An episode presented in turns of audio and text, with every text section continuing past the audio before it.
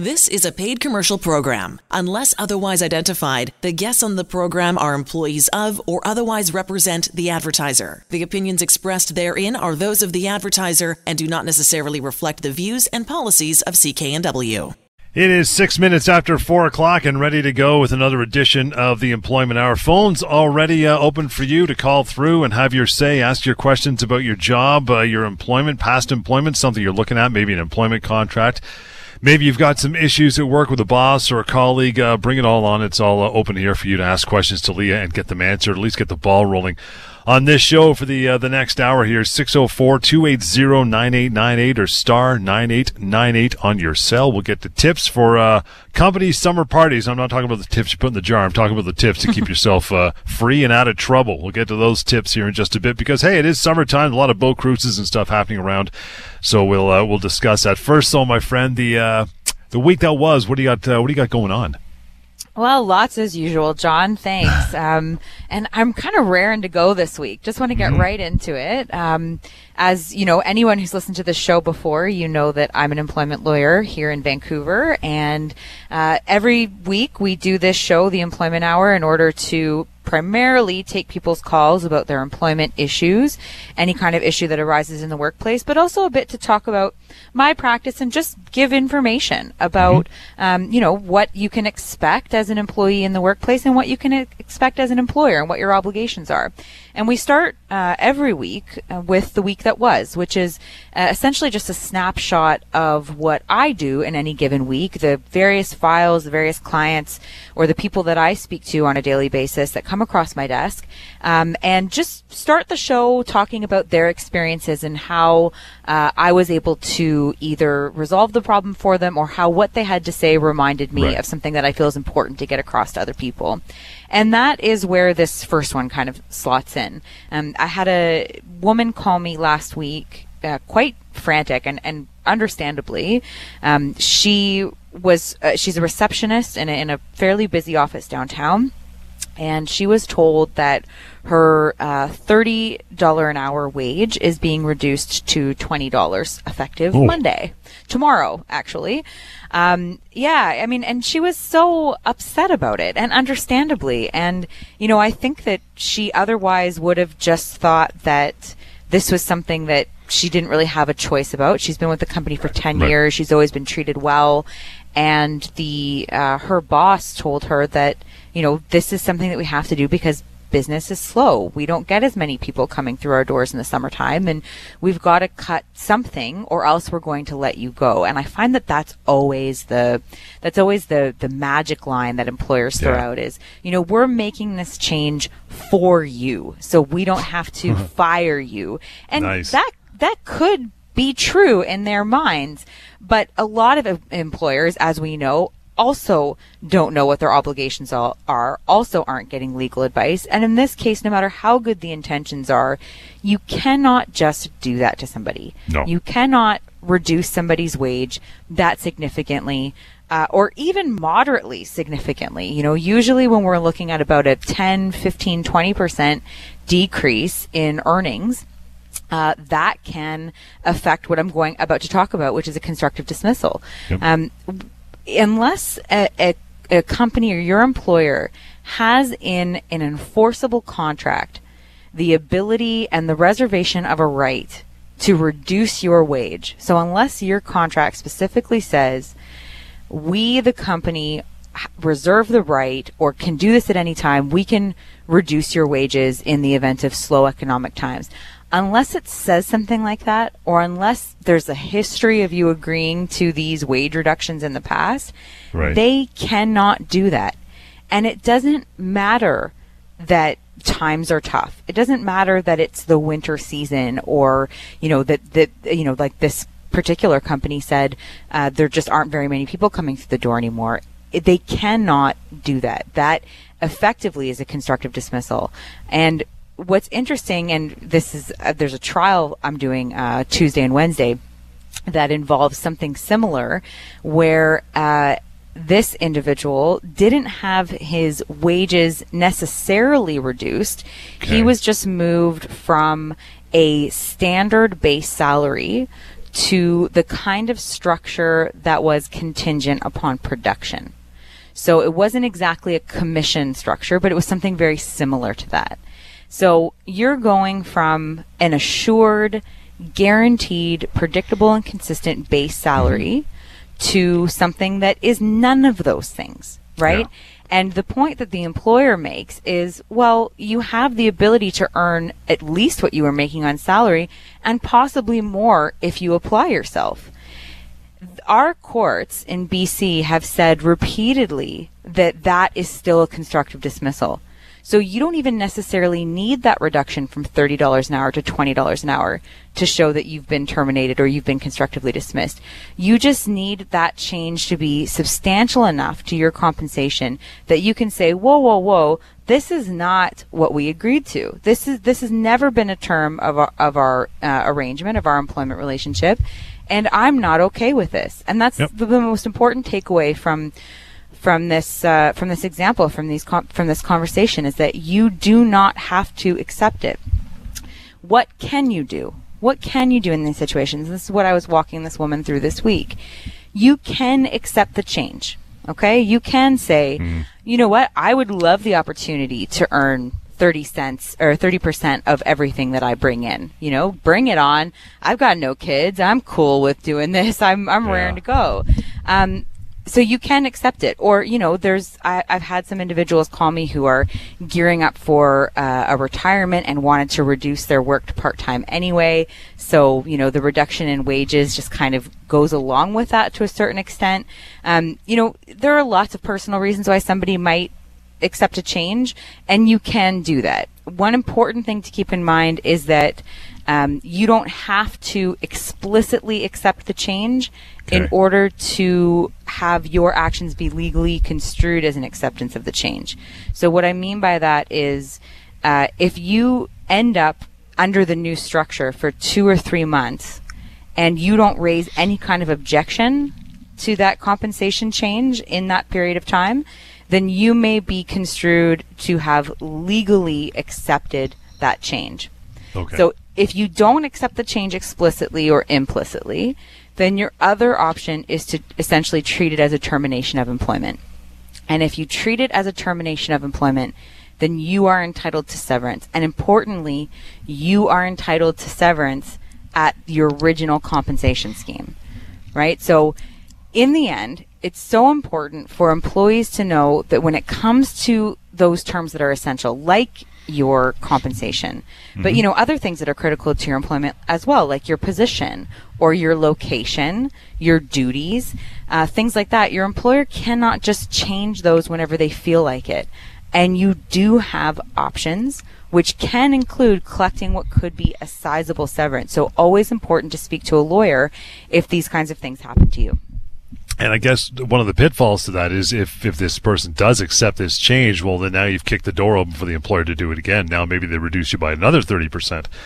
And you can't do anything about it at that point, right? Yeah, that's the that's the scariest thing about it, and that yeah. is, it's it's so unfortunate because people who are put in that position of having this term of their employment changed on them, they're almost in a position where they need legal advice right? Because. Even if you decide to accept it, you need to make sure that you're accepting it in such a way that you are not agreeing to future changes, right? And the biggest example of that is with, is with layoffs, is with temporary layoffs. If you allow your employer to place you on a temporary layoff once and then you accept a, uh, a recall, then your employer can then argue that they can lay you off whenever they want. That's an accepted term of employment that you mm-hmm. agreed to and you accepted when you agreed to that first layoff. And, you know, this is a totally different topic, but of course, layoffs, temporary layoffs are also constructive dismissals. That is right. essentially the same thing as saying, you know, you were earning $50,000 a year as compensation and now for the next 13 weeks we want you to earn zero. Of course, right. you know, you're going from 100% to 0%. Right. That is a constructive dismissal and you are permitted to treat it as such. But no, it's a great point, John. You have to be aware of the fact that if you accept those changes, you might be starting your employer at the top of a slippery slope. Plenty of time for you to call in and ask your questions here. Leah is ready to answer 604 280 9898 or star 9898 on your cell. Email address, by the way, is simply help at employmenthour.com. And if you've not checked it yet to find out uh, what your severance should be, the proper number, not the number that the ministry will give you, that is severancepaycalculator.com. As we get uh, to some phone calls here in just a few minutes, you want to uh, discuss another uh, another um, a case or at least something you're working on as it, it uh, pertains to human rights, right? Yeah, yeah, that's Yeah. exactly it. And this is again in in that vein of something that kind of came across my desk that reminded me of how important it is to get information out there. Right. Um, this was a a woman who had started her maternity leave and very shortly after starting her maternity leave um, was advised that she was passed over for a promotion that she was otherwise in line for. And this is not one of those things where you know she thought that it was just the the next easy step for in the progression. This was something that she was explicitly told. And once she announced that she was pregnant, you know, things, the attitude in the workplace started to change and Uh-huh. people stopped including her in the meetings.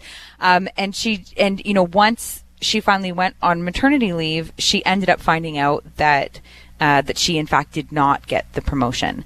Um, so she didn't contact me at the beginning of her maternity leave because she just thought, well, you know, that's fine. I maybe I'll get the next one and Right. I'll just return to the job that that I left.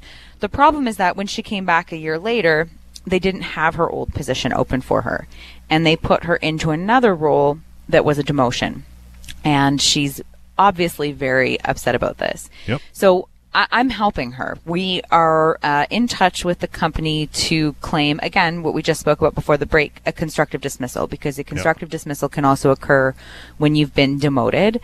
And, you know, she, understandably, she wants to have more kids. She doesn't really trust this company to uh, keep her on the trajectory she thought she was going forward excuse me. So she actually now wants to just leave. And so I'm helping her to obtain that severance that she's entitled to. It's the human rights code complaint that I actually think is the biggest piece. Okay. Um, you know, the fact that she was passed over for the promotion, that as soon as she announced that she was pregnant, the attitude in the workplace started changing. The problem is that this happened over a year ago this happened when she announced that she was pregnant and then it officially sort of manifested it crystallized into her actually being passed over um, it, about about 13 or 14 months ago in BC the limitation period for bringing a human rights code complaint is 1 year right. and right. so if you miss that limitation period, then you are unfortunately out of luck. You can no longer bring your complaint. There are narrow grounds on which you can apply to the Human Rights Tribunal to um, to have it reviewed to see if you can still bring your claim, but they are very very narrow, and you do have to undertake that initial application. So she missed it. She just didn't know, and Right. it made me think that, you know, again, there's not a lot of information out there on this. So I thought the chance today was to get a little bit of that information out there. And for those who don't know, the Human Rights Code is a piece of legislation in BC that prevents discrimination in employment. It also prevents it in, you know, housing and services. So, uh, you know, if you're getting your hair cut or if you feel like you're being discriminated against in with respect to tenancy issues, um, then that the Human Rights Code also kicks in. But for our purposes, for the employment hour, it's not the haircut hour. That's right. This is, yeah, it's in relation Not for a bald guy like me, it's no good. I wouldn't be hosting the show. yeah, exactly. So, um, you know, what, what constitutes discrimination in the workplace? What constitutes employment discrimination? And I think that one of the key things to keep in mind is that discrimination is not being mistreated or being adversely treated. It is, but it has to be tied to what are known as enumerated grounds. Okay. And enumerated grounds is a fancy way of just saying uh, there are certain protected characteristics under the code that you cannot be mistreated on account of, right? So we've got your gender, your uh, your race, your ethnicity, your religion, your uh, disability, mental or physical, sexual orientation.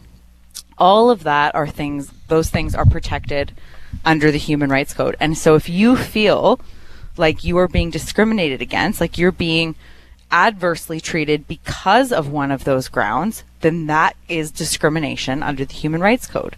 Right. Very, very rarely will it be explicit, right? Very rarely do you see a situation where, you know, in this case, no one said to this woman, You're not actually getting this promotion because you got pregnant, and I'm so sorry, but we don't like pregnant people right? And, and certainly that's not going to be in writing.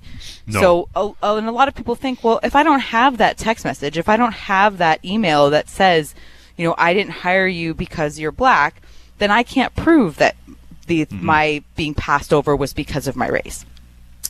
But our Human Rights Tribunal accepts and understands that that racism, sexism, ableism, you know, all of the isms, all of the discrimination under the Human Rights Code is often going to be a situation where you have to read into circumstances. Yes. Right? So in this particular situation, this woman was a rising star. She was getting fabulous performance reviews. She was invited to, like I said, all of the important senior meetings.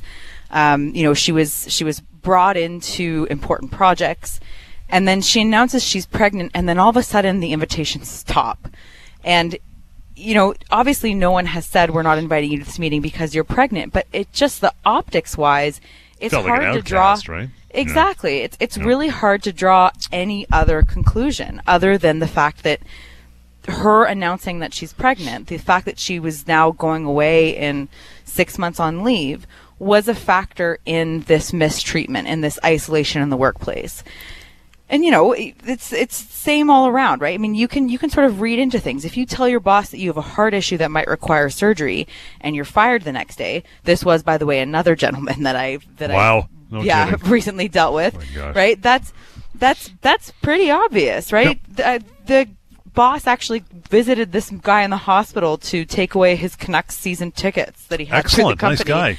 Yeah, right. Yeah, Captain here are your Compassion. flowers. Exactly.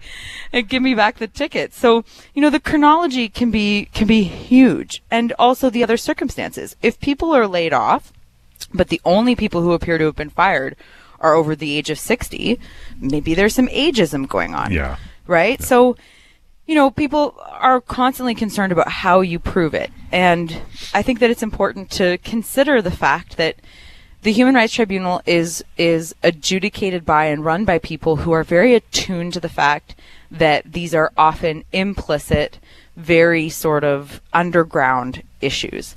And they can read into situations. They can read into people's attitudes. Um, another important thing to keep in mind is that it your enumerated ground, so your race, your age, your sex, etc., mm-hmm. doesn't have to be the whole reason you've been fired, or doesn't have to be the whole reason that you've been passed over promotion. Okay. It can just be a fraction of the reason. If it's even, you know, 1%, and I mean that, if it's even the smallest, min- most minuscule amount of the reason why you're at the receiving end of this mistreatment, that can be discrimination under the code. It wow. might result result in less damages to you at the end of the day, but it still can constitute discrimination. So, so generally, key- if I mean, if, if your spidey sense is going off in this regard, you're in this situation, it's at least worth a phone call and pursuing, see if you're in the ballpark, right? Yes, absolutely. Yeah. And oh. thank you for making my point for me because the key here is, you know, if you feel like something just feels wrong and that the basis of that feeling has something to do with one of those enumerated grounds that we were talking right. about, you know, speak to a lawyer. Just because, you know, oftentimes I'll coach people into not baiting their employers, but you know at least starting to paper the file so that you've got something substantial uh, in which to make your make your complaint. Um, and the most important thing is that you only have a year, right? So with yes. most civil claims, you've got two years, but in this case, in with the Human Rights Tribunal, uh, it used to be six months. It's recently changed to one year. So if you don't file within those 12 months, then you may be out of luck.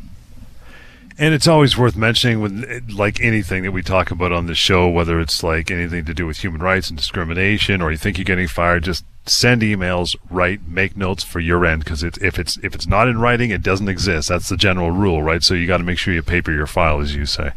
Yeah, always make sure to paper the file. Yeah. But I, I, you know, I will say that I think that for sensitive issues such as this, um, for you know discrimination complaints and and and any kind of issue under the Human Rights Code, it's it, you don't even it's it's that would be great to have, and I can absolutely coach you through it. But Right. it's it's not necessary because the tribunal members are really willing to look at the circumstances of the situation to read in possible discrimination. You sure are. It's uh, 433. Still plenty of time for you to call in, ask your questions to Lee about your job, your employment, anything under that banner that we talk about week in, week out here on the show. It is 604-280-9898 or star 9898 on your cell. In that regard, get to uh, get to Rob. Hey, Rob, thanks for hanging on, fella. How are you? I'm fine, thank you. How are you? Good, sir. What's uh, what's your concern? What What would be a severance for uh, someone that's been let go after 20 years uh, at their job to do a restructuring? Well, um, Rob, 20 years is a long time to be with one employer. Um, can you tell me a bit about the job that you had as well, or the, the individual that we're discussing? It's a it's, a, it's an accountant job, and um, yeah, it's an accountant job. Okay. And how old is the particular employee that we're we're talking about? 69. Hmm. Okay. If there is uh, no employment contract that's in play here, so there's no uh, agreement or letter or contract of any kind that very specifically sets out the parameters for what somebody is entitled to. And often when I see individuals who are employed for 10 or 15 years or more, there's usually not. So we can operate on the presumption that there's no contract or an agreement. You are looking at likely 20 to 24 months of severance. Okay. Okay, and that includes all components of your severance as well. So not just severance or not just your salary, but also um, you know any damages that you might suffer or the employee might suffer as a result of the termination of the benefits program. You know pension contributions if they're paying uh, the employee's MSP. All of those things need to be compensated for over that 20 to 24 month period. So, somebody who's working for 20 years, 69 years old, we're talking about pretty significant entitlements, about as high as they can get under the common law in BC. Yeah, thank you very much. You're very welcome. Thanks, Rob. Appreciate that. If you want to uh, reach out further, more information off air, 604 283 3123. Again, Rob, that's 604 283 3123 and help at employmenthour.com. And for the remainder of the time, the number to call in, just like Rob did moments ago, 604 280 9898 or star 9898 on your cell will do just fine. Yeah, tips for company summer parties. Um, an interesting uh, time for this topic, huh? Yeah, I, know. Normally we cover it um, at Christmas, you know, because the holiday parties are such a, right. a big one. But man, John, I have just been getting the weirdest calls over the last couple of weeks about summer parties just gone horribly. It's keeping me in business right now, the things That's that are right. happening at summer parties in Vancouver. Um, so I thought, this could probably this might result in a diminishment of my workload but you know it's important that people understand that there are guidelines and rules that apply with respect to summer parties so i thought we'd talk about a couple tips today You bet. First one uh, off the out of the gate here is don't do anything at the party that you wouldn't do in the office. Makes sense, right? Yeah, and I think that you know that's that should be the motto of of every out of office uh, get right. together, right? Uh, and obviously, you know, it, that's not to be taken it, that literally. Um, you know, social events often involve some amount of of drinking and uh, Libations, yeah. yeah, exactly. So that is okay, and we'll get to alcohol consumption as part of the tips as well. But for the most part, you know, you should be asking yourself, would I do this at my desk? Would I do this in the break room? And if the answer is no, or even if it's, well, maybe I would, I would just err on the caution of not doing it at your at your summer party. You know, Yeah. and the important thing to keep in mind is that the reason why I say that is because every work event is an extension of your workplace. Mm-hmm. So even if you're getting together, even if you're doing a whale cruise, even if you are at a bar or a park or whatever the case may be, it is essentially the same thing as being in the break room. Right. All the rules governing employment relationships are going to continue to apply. And this includes, importantly, harassment policies, Right. number one, human rights legislation, WorkSafe BC regulations, right? You're, you're not um, operating on a timeout from from the workplace where the rules good don't call. apply, even though it feels that way, right? And that's why people do loosen up and so many awful things happen at these parties. But if you misbehave at a work event, you will be formally disciplined on Monday. If you harass mm-hmm. a coworker, you could be fired. You know, and if you're a boss, if you're a supervisor or in HR, you have the same duties that you always do to ensure a workplace free from harassment. So if you, generally speaking, if you aren't going to do it on Monday at the office, don't do it on the Friday night party.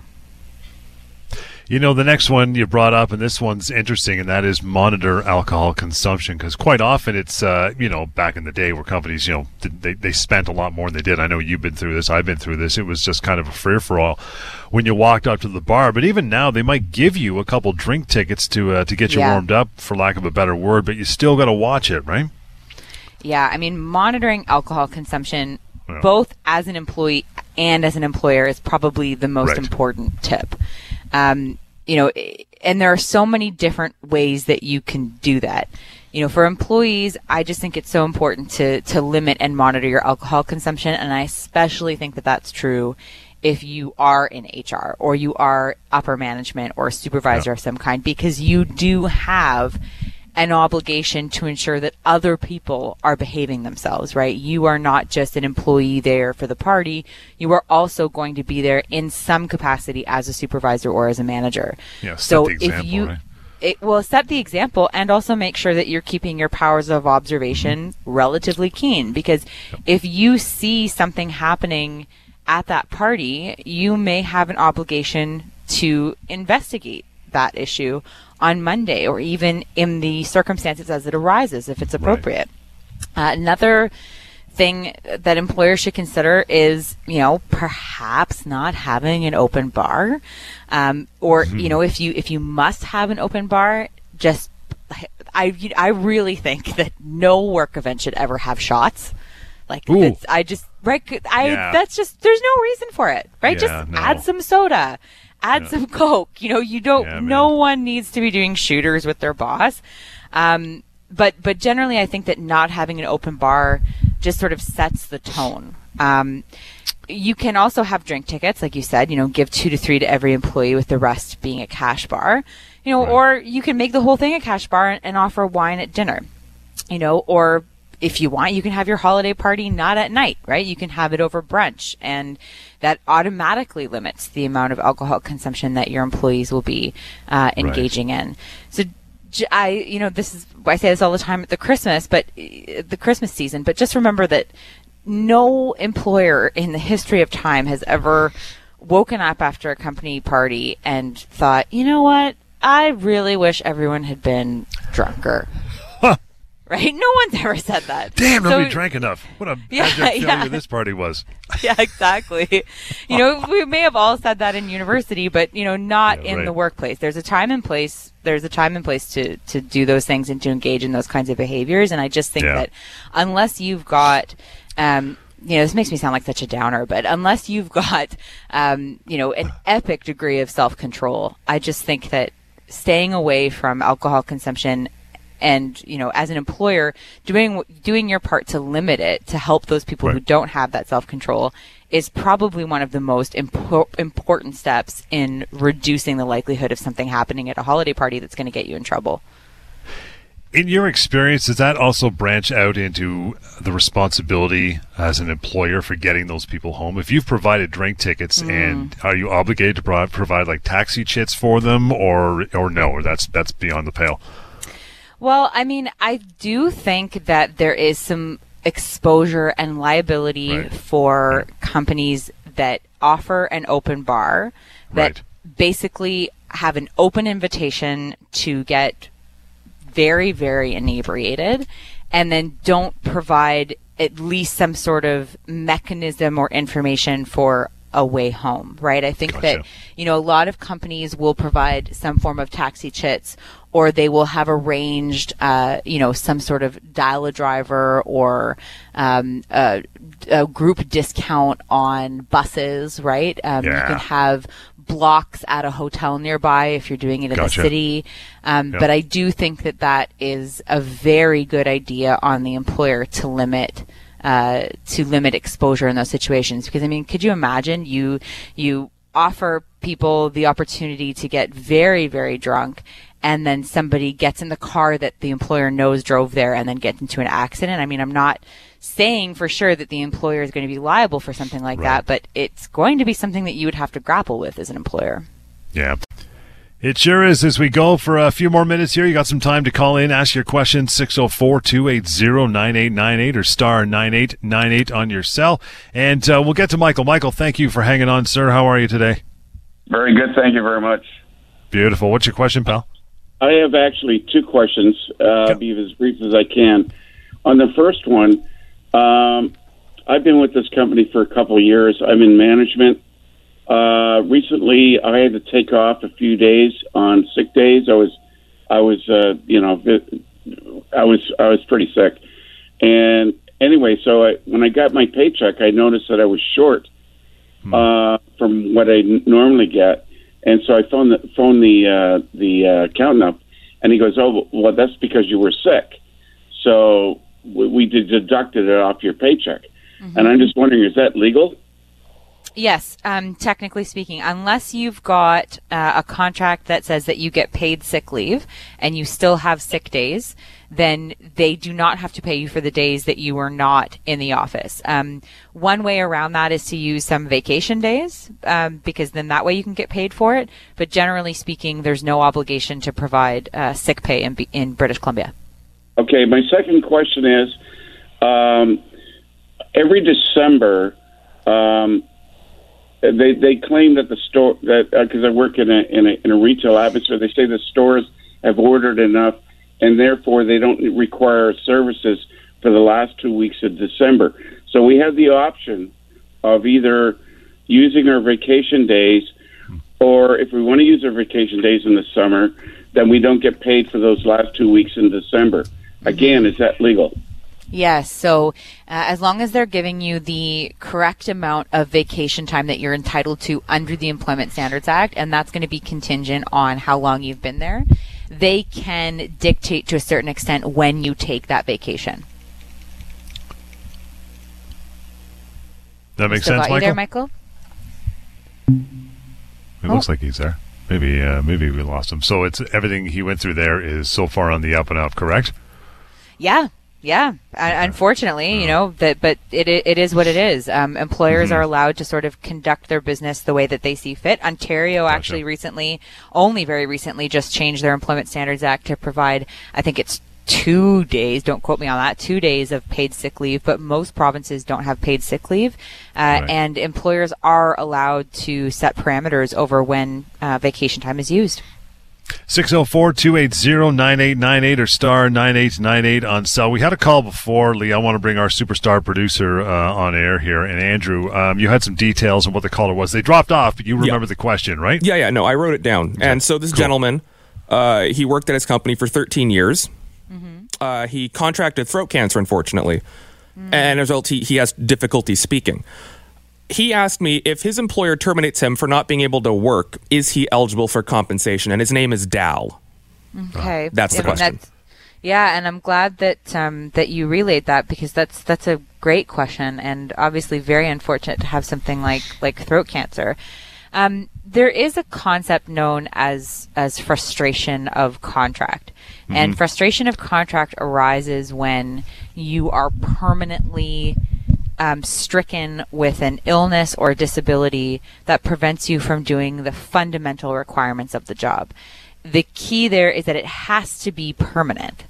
So if that's true, if there's medical documentation that suggests that it's permanent, then uh, then it can be a frustration of contract, and you would not in that situation be entitled to severance. That doesn't mean that it's not a human rights code issue, Ah. right? um, because if they haven't fully reviewed everything that they can do to accommodate you, to put you in a you know non-client facing or non-speaking role, uh, mm-hmm. then that is something that can give rise to substantial damages under the Human Rights Code. Uh, but that's you know that so that can be a big part of the of the claim. Uh, but you could also very well be entitled to severance uh, in addition to human rights code damages. Right. If you if there's no medical documentation if there's no medical opinion that's been communicated to the employer that says that this is permanent. And you know oftentimes and my hope is that this is not one of those cases right? That you know treatment is going to be required but that eventually there will be uh, a recovery of some kind where you will yeah. be able to return to your job, then they cannot just terminate you. And if they do, they owe you severance based on, I think it was, Andrew said it was 13 years. yeah, 13 years.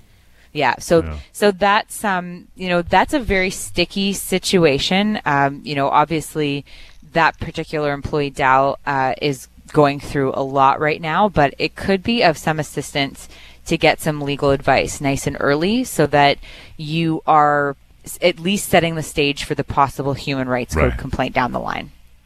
Dal, reach out, uh, by the way, 604 283 3123 to get a hold of Leah. Suggest you do at your uh, earliest convenience. Hey, Don, thanks for uh, for calling through this afternoon. How are you?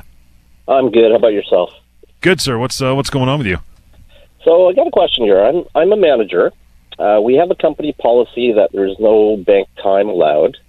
And I do work probably about 10 to 12 hours in overtime a week. Uh, am I entitled to overtime? So, uh, technically speaking, if you're a true manager, um, you know, in the sense that we would commonly think about it, you've got reports, you've got, you know, a certain degree of authority, then technically speaking, under the Employment Standards Act, you are not entitled to overtime. Um, but if you are not a true manager, if you don't fit that description, then, um, then unless you've signed a contract that says, or unless the policy is very clear that overtime is not going to be paid unless it's been pre-authorized, then you are entitled to overtime whether you're paid hourly or uh, by way of a salary. Okay, I see. Makes sense. Thank you. You yeah, good? you're very okay, welcome. thanks, Don. Appreciate the uh, appreciate the call. Um, I think we've still got a, a, few minutes here. I want to get back to our topic, and that is uh, tips for company summer parties. Um, this often goes hand in hand, not too uh, long after the alcohol has been distributed, and that is calling attention to inappropriate behavior. yes, that almost goes hand in hand with the alcohol yes. consumption, doesn't it? That's right. Um, so, uh, important thing to keep in mind here is, you know, keep in mind the first tip, right? It is an extension of the workplace. So right. all of the same reporting and investigation obligations continue to exist throughout after work events. Similarly, for an employee, all of your same entitlements continue to exist through a work uh, through a work party or work event remember, as an employee, you have a very basic entitlement to show up at your place of work and not be harassed, to not yes. be made uncomfortable. That includes at a work party, right? Regardless of, of the atmosphere or what somebody's trying to tell you.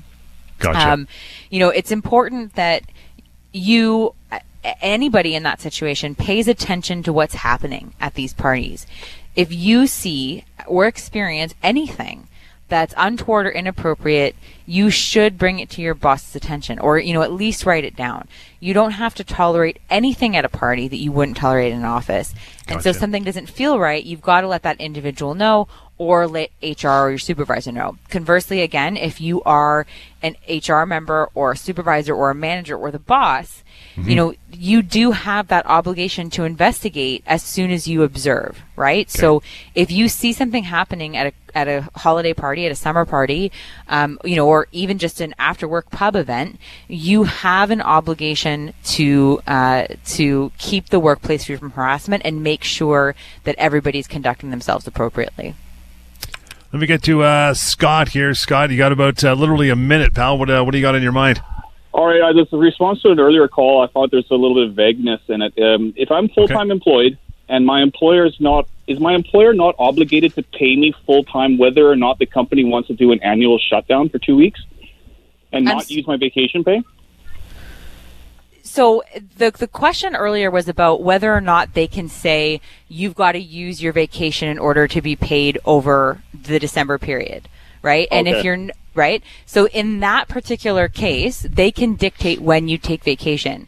But of Okay. course, if you have a certain vacation entitlement and you are entitled to an annual salary, you are entitled to that full stop over Okay. the year plus your vacation entitlements. So if the company says we're going to shut down for four weeks, I still get my pay no matter what. Absolutely correct. Okay, that was my question. Thank you. You're welcome. Thanks, Scott. Appreciate that. Uh, any other questions, you know how to uh, to reach out to Leah, by the way, at 604 283 3123. Emails are help at employmenthour.com. We, uh, we got so much left to go. I think we'll save it for our next show as far as tips for summer parties. Because, hey, the summer's just started, really. So we got a lot of those to get through. And if we didn't get your emails, we'll do that as well uh, next time. That email address, by the way, is help at employmenthour.com. If you haven't used it yet, you know, Leah did it almost off the top of her head with one of her callers because she can do that. As far as uh, gauging what your severance should be, again, severancepaycalculator.com takes about 30 seconds to use it either on your phone, your tablet, your desktop, your laptop, doesn't matter. It's absolutely free. There is a contact button at the bottom as well, and that'll give you a head start on exactly what you owed as far as your severance is concerned. And to reach out and call Leah, Lior, the rest of the team, you know that number, 604 283 3123. Till next time, the Employment Hour right here on CKNW. The proceeding was a paid commercial program. Unless otherwise identified, the guests on the program are employees of or otherwise represent the advertiser. The opinions expressed therein are those of the advertiser and do not necessarily reflect the views and policies of CKNW.